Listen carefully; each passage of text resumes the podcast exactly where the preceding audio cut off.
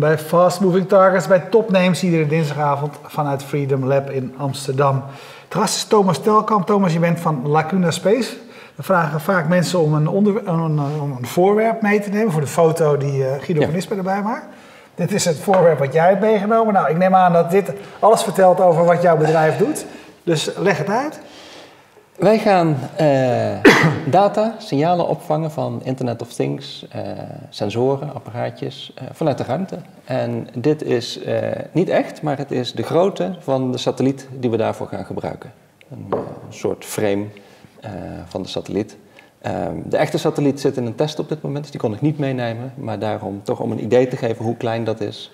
En uh, dat dat toch. Uh, ja, een beeld wat, wij, wat, wat mensen, denk ik, ik in ieder geval heb van satellieten, is dat het grote dingen zijn die om een nog, ja. veel grotere, uh, in een nog veel grotere omgeving draaien. Dat misschien moeten we het even, even, even afpellen, want je zet, zet een paar dingen in één zin. We hebben het over ja. Internet of Things en sensoren en satellieten en signalen opvangen. Ja. laten we die even, even afpellen. Internet of Things, dat weten heel veel mensen ongeveer wat het is, maar dat is ge eigenlijk gebaseerd op alle, dat alle apparaten connected worden. Uh, dat die allemaal met elkaar verbonden zijn en waardoor je intelligente uh, systemen ja, dat, kunt gaan creëren. Met als voorbeeld bijvoorbeeld de domotica, hè, dat, dat als ik thuis kom, dat, als, dat, dat het huis dat weet en dan de cv een paar graden hoger zet. Even om het heel praktisch te maken. Ja. Um, die sensoren hebben een klein bereik over het algemeen, want die, er zitten batterijen in, die moeten lang meegaan, bla bla bla bla. Nu gaan jullie vanuit de ruimte al die signalen opvangen, bij elkaar brengen, waardoor je daar iets mee kunt doen. Ja. Uh, ik denk gelijk, wow. Hoe kan dat? Klein bereik, groot bereik? Uh, hoe kan ja. dat? En waarom? Nou, dat zijn twee vragen. Ja. Laten we beginnen met de Nou ja, in de vorige uitzending deed hij niet drie. Nee, deed hij niet drie. Nee, nee, dus, uh... um, laten we beginnen met hoe dat kan. Uh, inderdaad, de sensoren voor het Internet of Things of apparaatjes of, of wat het ook mogen zijn. Het is natuurlijk een heel breed, breed gebied. Um, daar wil je eigenlijk een, een lang bereik voor hebben. Bijvoorbeeld uh, wifi in je huis is een goed voorbeeld van een kort bereik. Dat heeft ja. een hoge bandbreedte, daar kun je video overheen streamen. Maar de consequentie daarvan is dat je er niet ver mee komt. Nou, voor Internet of Things toepassingen, zeker als het natuurlijk buiten is, neem, neem parkeersensoren in de stad, wil je juist een lang bereik hebben. Dat is natuurlijk nog steeds relatief kort, we hebben het over kilometers hier. Ja. Dus weinig data, maar over een afstand van kilometers. Nou, dat die afstand gelimiteerd is, komt voornamelijk door de omgeving. Als je hier om je heen kijkt, dan zie je, nou, we zitten hier in Amsterdam, zie je gebouwen. Stel dat er een aantal antennes staan in Amsterdam, dan zit er altijd wel wat tussen. Dus het, het bereik wordt enorm gelimiteerd door alles wat er tussen die sensor en die antenne zit. En dezelfde technologie als waarmee uh, we uh, op land of in de stad die Internet of Things apparaten met elkaar verbinden. In ons geval is dat uh, LoRa, onder andere ja. wat de, de, de Things Network gebruikt. Ja, we hebben hem hier gehad, hè? Ja, Gieseman. Ja. Ja. die zetten antennes op allemaal gebouwen in de stad, de, Precies dezelfde technologie. Maar wat blijkt nou als die ontvanger en die sensor niet op de grond staan, maar eentje in de ruimte zit en eentje op de grond dat je die afstand kunt overbruggen. Omdat er dan niets meer tussen zit, uh, uh, dat, wat ze in de natuurkunde de free space noemen, free space path loss. Uh, er zit helemaal niets meer tussen. En daardoor blijkt dat je met dat kleine signaaltje, waar je eigenlijk maar een paar kilometer mee komt in Amsterdam, ineens 800 kilometer hoog of 1000 kilometer hoog bij een satelliet kunt komen. Ja. En dat was eigenlijk de eye-opener toen we dat bedachten. Hoe kom je daar dan achter? Want je hebt het over sensoren. Laten dat kun je, dat, nee, laten we even duidelijk ja. zijn, want voor de mensen die dat niet weten. Je hebt het over een sensor, jij noemt net een parkeer sensor of een, iets in een bootje. Hoosje bootje. Ja, nou, een bootje. Daar, zit, daar zit zo'n knoop, uh, ja. uh, batterijtje in zo'n 2 3 2 Weet je, dat is een heel klein dingetje. Ja. En dat moet natuurlijk heel lang meegaan. Ja. Uh, hoe kun je met zo weinig stroom, hoe, hoe, krijg je dat, hoe kwam je daarachter en hoe krijg je het dan voor elkaar? Nou, die sensoren die werken met, die moeten met heel weinig stroom werken om, om ze, om ze ja. uh, buiten uh, het, het, elektriciteitsnet te, te kunnen gebruiken. Um, en de, de, de, de, technische truc daarachter is om heel weinig gegevens te verzenden en die heel langzaam te verzenden. Dus die energie die je hebt, die heel weinig is, die spreid je uit over de tijd, waardoor je uh, een enorm bereik kunt krijgen en de, de ontvanger heel goed kan detecteren wat dat signaal is. En dat die enorme gevoeligheid, want daar gaat het in feite om. Het is, je hebt maar heel weinig vermogen aan de zendkant. In ja. ons geval, dus in, in, in, Internet of Things applicaties, 25 milliwatt. Dat is heel weinig. Dat is maar 1 veertigste van je mobiele telefoon. Dat is echt heel weinig. um, maar de ontvanger is heel gevoelig. Die kan dat heel ver onder de huisvloer met heel weinig energie kan die dat nog steeds oppikken.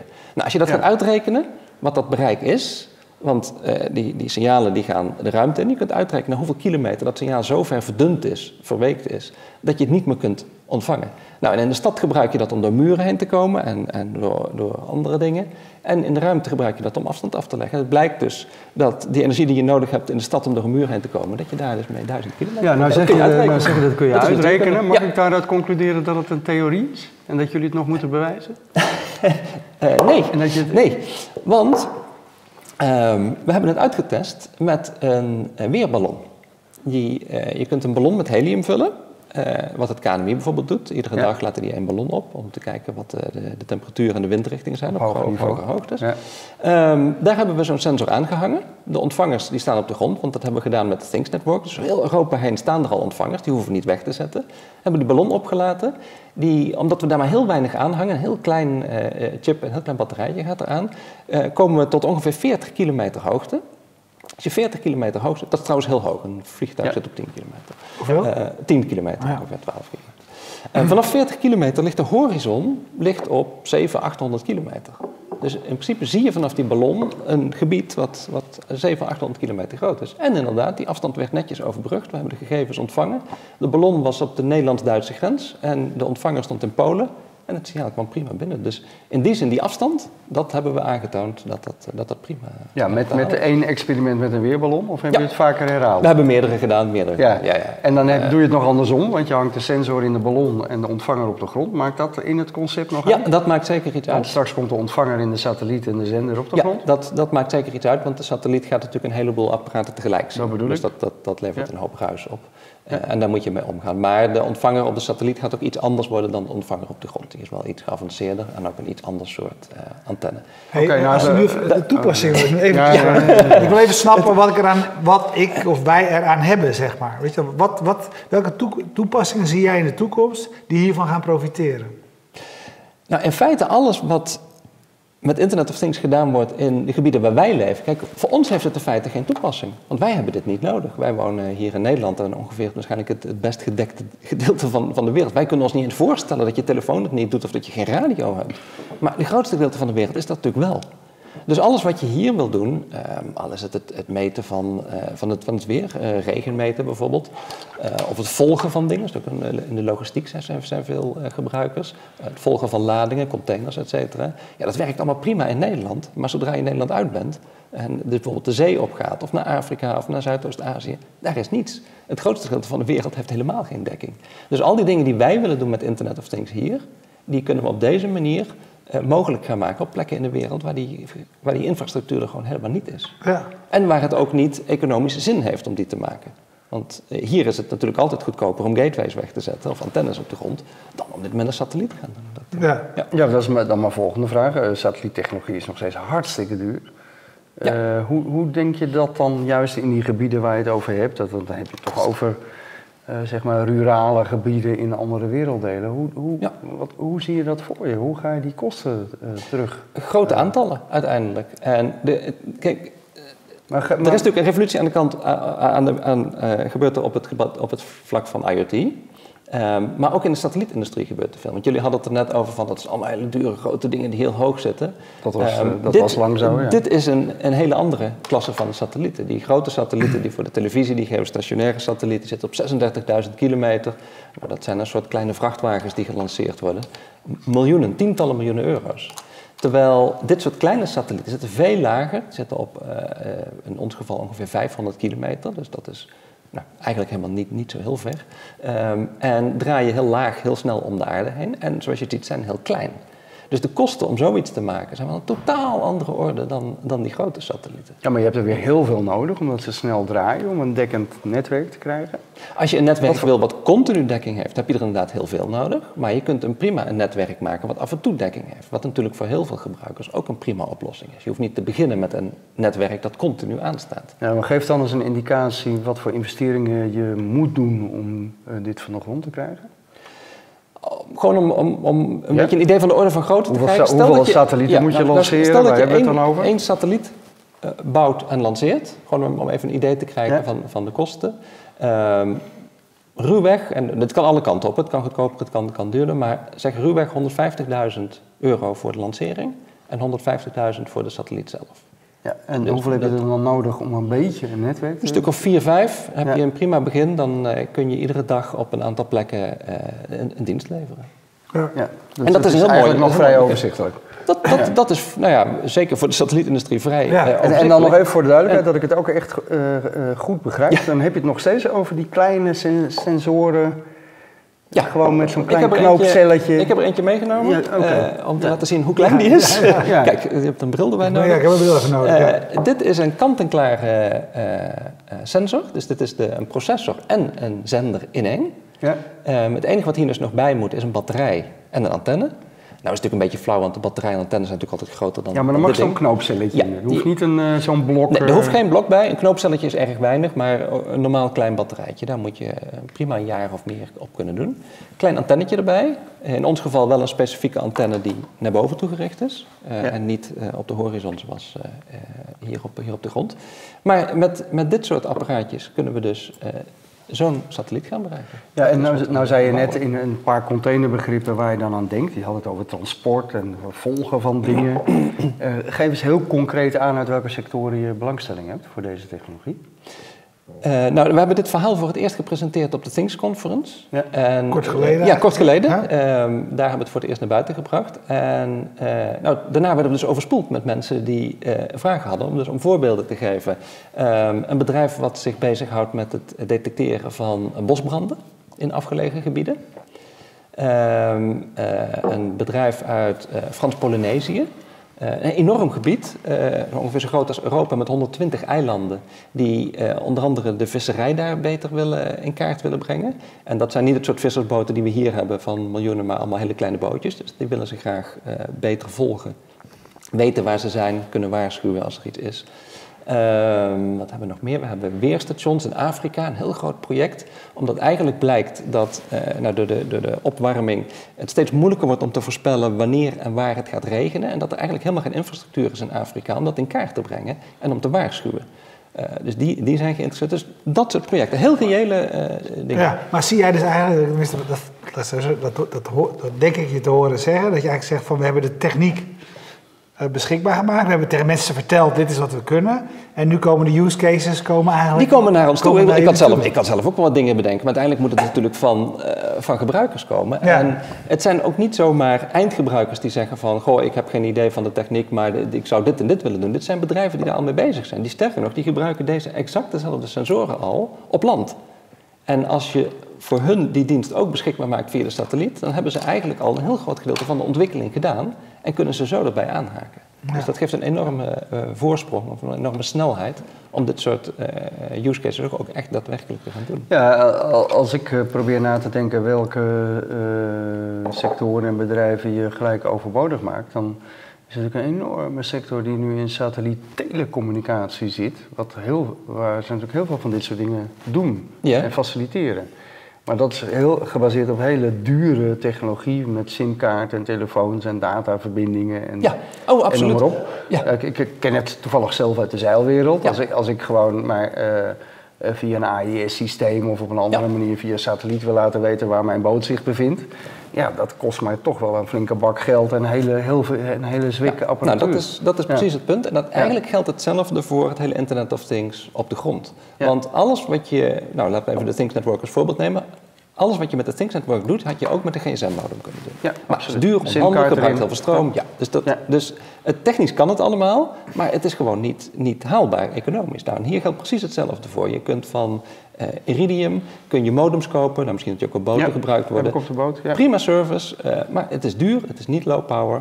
En uh, heel veel ja, gebruikers doen dat niet omdat gewoon de kosten te hoog zijn. Ja, en welke sectoren gaan daar dan het meeste baat bij hebben? Want je noemt natuurlijk een paar marketingtechnisch handige non-profit sectoren.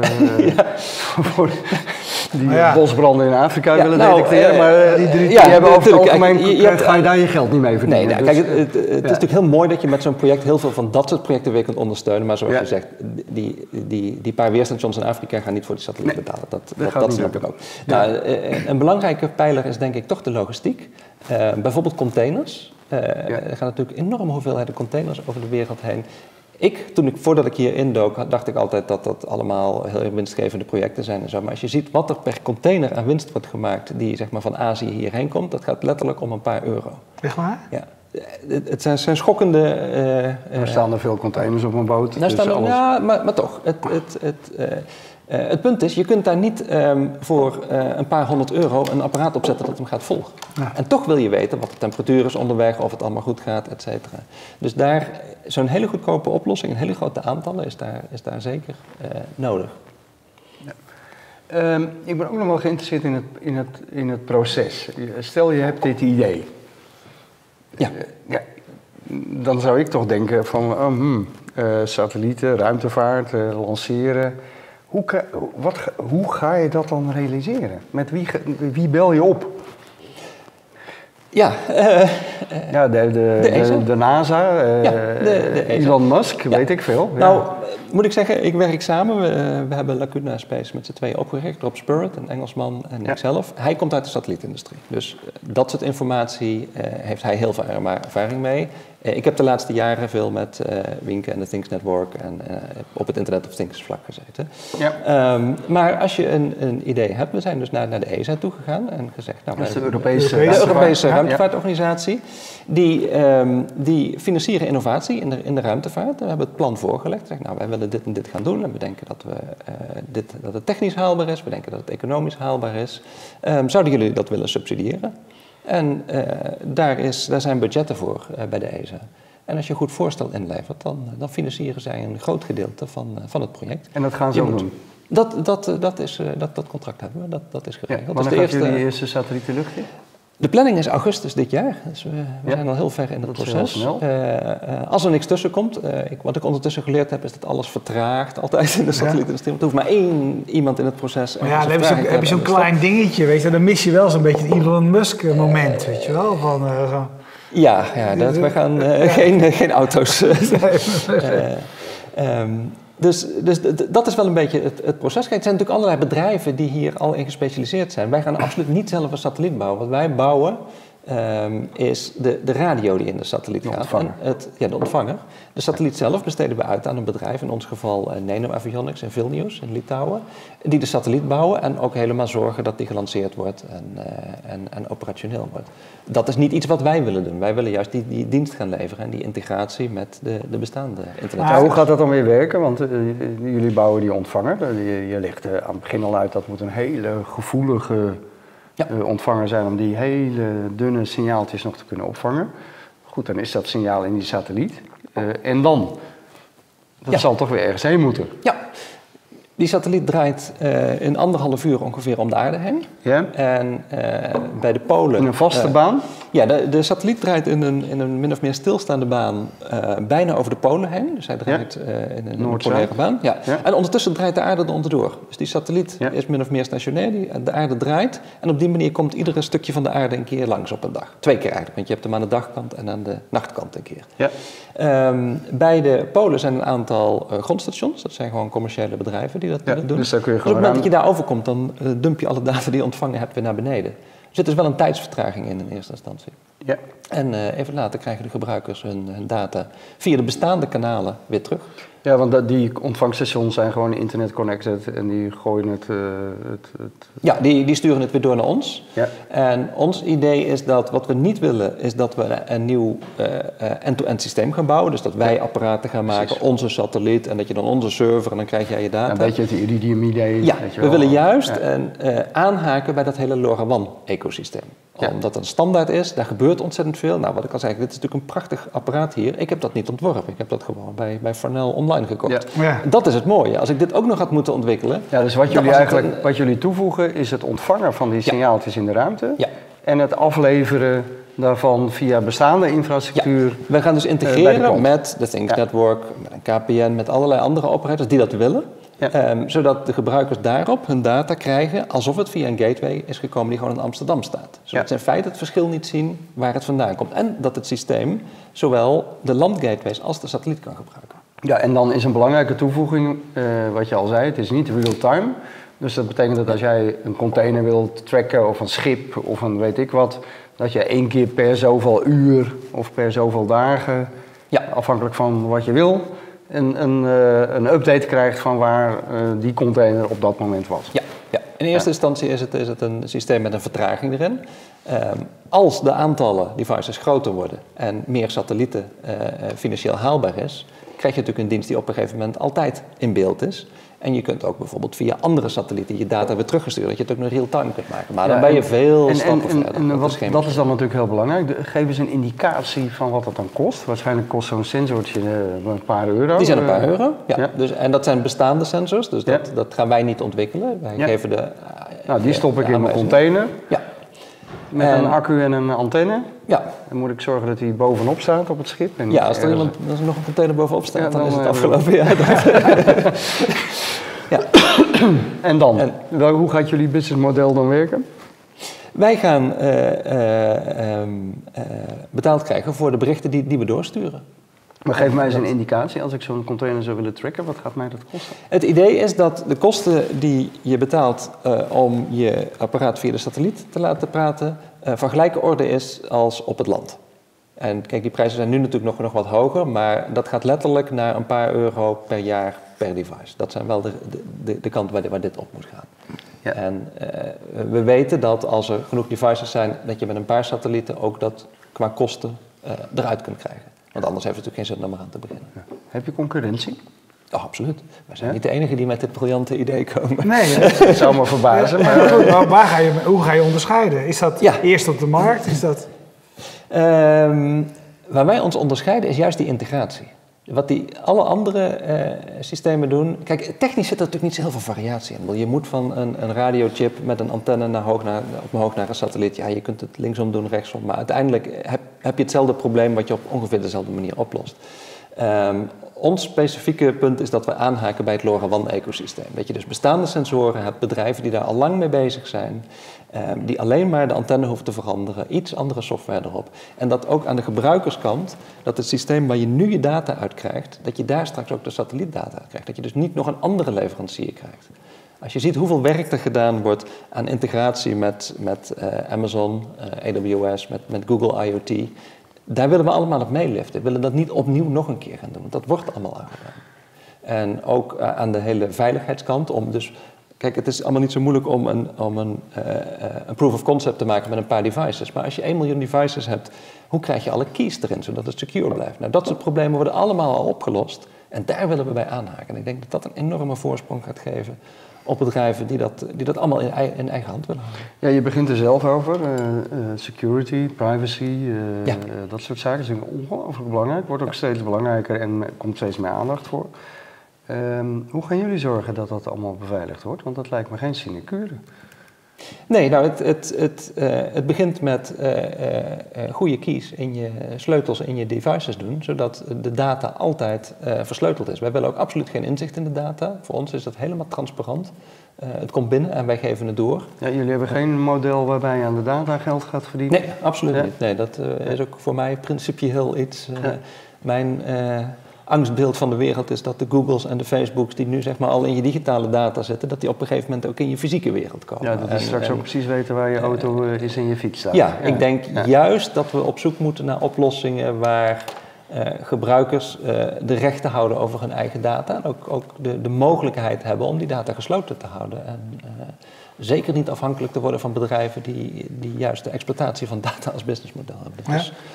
Je zei, we zijn met z'n tweeën begonnen. Ja. Um, hoe groot wordt het bedrijf? Of kun je er met z'n tweeën blijven runnen? Nou, hoe groot het wordt is moeilijk, dat weet ik niet. Ik hoop heel groot. Uh, we zijn op dit moment met z'n vier uh, fulltime aan bezig. Omdat ja. we in augustus die satelliet uh, in de lucht moeten hebben. Ja. Althans, ons, ons gedeelte daarvan. Um, daaromheen hebben we een team van mensen die meehelpen op momenten dat het nodig is. Uh, en met deze kleine groep willen we ook de volgende stap, dus naar een kleinere constellatie van, van vier of vijf satellieten gaan.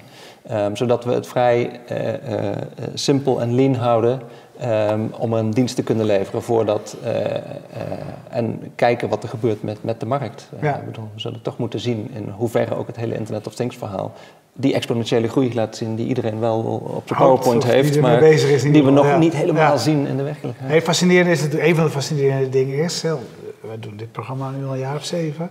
Het gaat natuurlijk eigenlijk altijd over democratisering van alles. Hè?